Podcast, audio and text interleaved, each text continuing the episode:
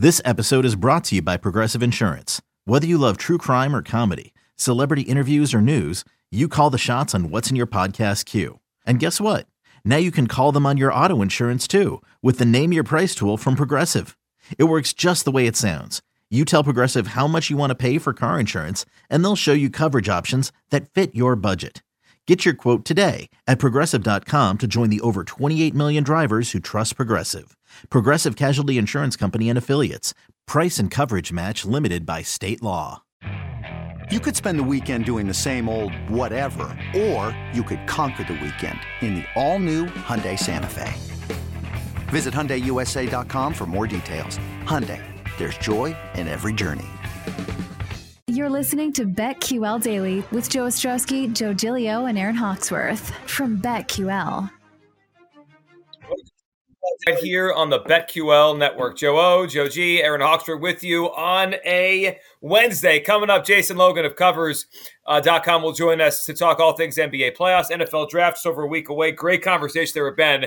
Uh, if you missed it, check out the podcast. We get some insight on different potential picks and props for the NFL draft. But let's jump back to some basketball here. We want to give fuller thoughts on Adrian Wojnarowski uh, blaming the night. We uh, we hit the other games earlier, and now we get a Bulls Bucks game, ten point number tonight. Uh, what stood out to you in terms of potential props for Bulls Bucks tonight? Okay, so if you like to play some of the positive regression stuff, there are a million options. We pointed out yesterday that the Hawks game had some of that. Now Trae Young missed a lot of threes in the first game.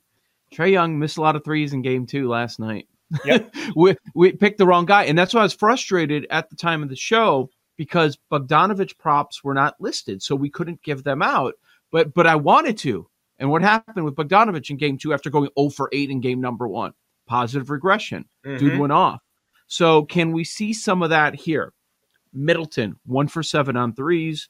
Vooch, two for 10. LaVine two for 10. The Vucevic one, I pause on it a little bit because I wonder if he's going to continue to fire from outside or is he going to play in the post more? There are a lot of people screaming for that. I'm not just talking fans, I'm talking about right analysts that are closer to the team that do some of the team coverage stuff that want him down in the post or playing in the paint instead of sitting outside all day.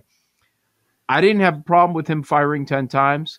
And if you watch that game, a few of them, they looked in and they just bounced out. Just a little unlucky in that sense. His prop for made threes is one and a half. And he had Wow. 10 attempts last time. Now it's it's a little little juice, not crazy juice, but it's a little juice. LaVine who went two for ten, his numbers two and a half. I I mentioned earlier I like playing the total because of the the reaction from 230 down to 225. Mm-hmm. I think that's interesting. Um, but I don't have a problem if you want to go Vooch over one and a half made threes. If you want to go Middleton, how many times did we see last playoffs Middleton bounce back? Often. I mean, we, we All that the was time. I feel like that was our discussion every time he had a bad game. Like, here comes a good one, and he had a good game. Here comes a bad one. That's that's him in the postseason. Yep, hundred percent. So if you want to go Middleton, whether we're talking made threes or just points overall, I don't have an issue with that. The Vooch too. I mean, DeRozan, he scored twenty five, but he made six field goals. Like they, they found ways. It, it was so bad offensively. Um, there were a number of Bulls players, like LaVine. He had 18 points on 19 shots. Mhm. Vooch 24 points on 27 shots, which kind of leads me uh, to more reason that I like the over. I like Holiday assists tonight. That number is seven and a half, and low scoring game first time around. He had 16 potential assists. I certainly think he can get to eight. So I like I like that there. Uh, rebounding chances, it was a ton because there were so many missed shots. Giannis had 21. I mean, he's going to get to double figures, but I don't know if you want to go all the way up to the, the Giannis rebound numbers. But I, I do like the holiday assists on uh, the prop front. Vucevic had a ton of rebounding chances be- because of all the missed shots. So I don't want to overreact to that. But uh, the shooting is going to be much better than what we saw the other day. I agree. You know, you know what prop stood out to me as I looked throughout this. I, Ten's a big number. Obviously, the Bulls covered the number in game one. Five and a half is the first half number in this game.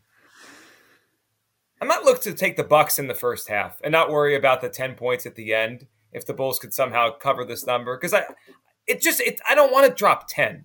Right? If I had to, I would. If, if you ask me right now, pick a side in this game, I'd pick the Bucks side. It felt like a, a loss for Milwaukee. You think they feel that way? Yeah, I think they do. Yeah, five and a half in the first half. Do you think this is a really tight game at the half? I don't. Maybe they're up eight, nine in the first half, and then we see how it plays out by the end. Isn't that what it was last game? It was right around there. Yeah, yeah. I took uh Bucks money line and put it with some of the other player props I like just for funsies parlay. Because minus five fifty is a little too much. Yes, that's significant. But, uh, the Middleton threes is two and a half, minus one hundred five on over. Make three. How many has he attempted this year? Well, he attempted seven in the other game. Seven. Yeah. Yeah. And for the season, he attempted 6.6. So it's right around his average. He, and he made 37% during the regular season. He made two and a half threes per game in the regular season. And what did you say the number was? Uh, two and a half. That's what he made. Yeah. So it's yeah. it's that it's right there. Okay. And like I mentioned, LaVine is also two and a half, and Vooch is one and a half. DeRozan is a half. He hesitates to shoot from out there. He doesn't it's like so it. Strange. Nope. He hates it. Even when he takes those wide open threes, he does not look comfortable at all. And he it's, and it's interesting. Players get more comfortable. Like he's been in the league so long. He's been, you know he's a good player, really good player. He never got comfortable shooting threes. It just never was his thing. Um, right. Okay, so we we got our props in for tonight's game. Let's circle back. Uh, if we have the audio, let, us play this again. This was Adrian Wojnarowski yesterday, just in case anyone's jumping in with us, but they missed earlier in the show. We gave quick thoughts, but let's expand a little bit here. Woj yesterday on ESPN, uh, kind of roping in sports gamblers, betters, for the reason there's hostility within arenas and fans and players, the whole Kyrie Irving situation in Boston. Here's Woj uh, yesterday on ESPN. We're going to see more of this in the league. Nothing to do with there's a different dynamic with Kyrie Irving in Boston. Mm-hmm. But as gambling becomes more prevalent in the arena, people gambling on almost everything, everything that goes on with a game, and they're drinking. Players, organizations, and you talk to them, they already feel it in the arena. And when people are losing money in real time and they're pointing to a player on the court that said, Hey, I bet you to score more points in the second quarter than somebody else, and I lost you're adding an element to that that we're not talking as much about, but is a real factor in this league. And I think you are going to see more instances of, of fans being even more vitriolic yeah. toward players in this league. And it's an issue they're going to have to deal with, but it comes, I think, with the influx of gambling money right. that everyone's going to profit off of, both players and the league and the, and the BRI. Yeah. But it's going to impact the way the relationship between fans and players in real time. And I'm all right, let's react here to Woj. I mean, the, the first thought, I, and I mentioned earlier, I mean, Woj is part of the ecosystem that benefits from sports gambling money coming into the sports world. So, like, he's got to check himself at the door on that one. He's benefiting too. But the other thing I thought about as I listened to that, like, he's referencing Kyrie Irving. Are Celtics fans on Sunday were they betting on him to have a certain amount of points? I mean, maybe some. Maybe to like, have a bad game. Could sure. that that could be. but generally, I feel like hometown fans bet on their hometown team, especially Celtics. Yeah, yeah, they're going to bet on Tatum over, Brown over, Celtics money line, whatever. Like, like that's the way fans bet. I don't think they're sitting there saying, "Oh, I, I have Kyrie this and he went over. Screw him. I'm going to boo him more." It just it doesn't feel like that's actually what's happening at all. It, man, saying it, and this is maybe the worst example for him to bring up this issue. If he wanted to raise the issue, fine. Let's have that conversation. I'm willing to. I'll disagree with you, but we can have that conversation. You don't use Kyrie Irving and his relationship with the Boston Celtics fan as that avenue. No. Okay? Like we have all this bad blood he just left the team. And by the end, they were happy to see him go. A lot of animosity there. And he's doing it after the game where he was f- giving the middle finger to everyone. Right. Like, what? And on the court and off the court. telling people to suck them up, you know, whatever. Exactly. So, like, okay, this is not the example to use this, but if we want to break it down, we're going to see more of this. What evidence? First off, is that why they're mad? You're just making that assumption. Like that that was not happening in the in previous years. Malice at the palace. Is that was that because of gam? I mean, come on. So every time there's an instance, are people going to use this as an excuse? Oh, because of gambling, they must have Right. lost money on betting. No, they're mad their team lost. And this, ha- I mean, come on. Um, also, some of the examples he used. Uh, well, people are gambling on everything. Does Woj know what's available to bet on? Where Where is this bet in the second quarter? This person Yes! scores more than that. Where is that available? I've never seen that. You this is you- NBA you can't bet on that. I thought the same thing. You can't bet on a player to score more than another player in the second quarter. And then he started blaming it on first it was the betting, and now he's putting it on the drinking. So we're just going to cut that off too. Let's just you know we're going to go to Utah, whatever. All the I vices mean- out. Uh, everything out. No, you No can't, you can't have Get it anything. out. Get it out, says Woj. I can't also, drink people coffee. have been gambling for years. This didn't just start this year. There are Okay. people who've been gambling. How long, Joe? O, have you been gambling? I mean, come Oh, on. this is not new. Forever. I was running pools when I was in, at St. Constance grade school. Are you kidding me? Like, come on. I was that guy. And, and, and, and here's the other part the influx of legalized gambling money, all those bad gamblers. Hey, Woj, it's not legal in Massachusetts. And that was not brought up.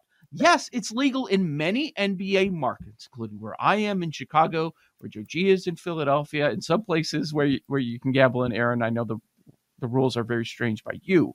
But yes, we are in legal markets, not everywhere. And it's a big fight right now between the politicians in Boston, Mass. So he's wrong on that angle too. Yes, I agree with him. We've learned that with legalization, there is a lot more wagering. I understand that.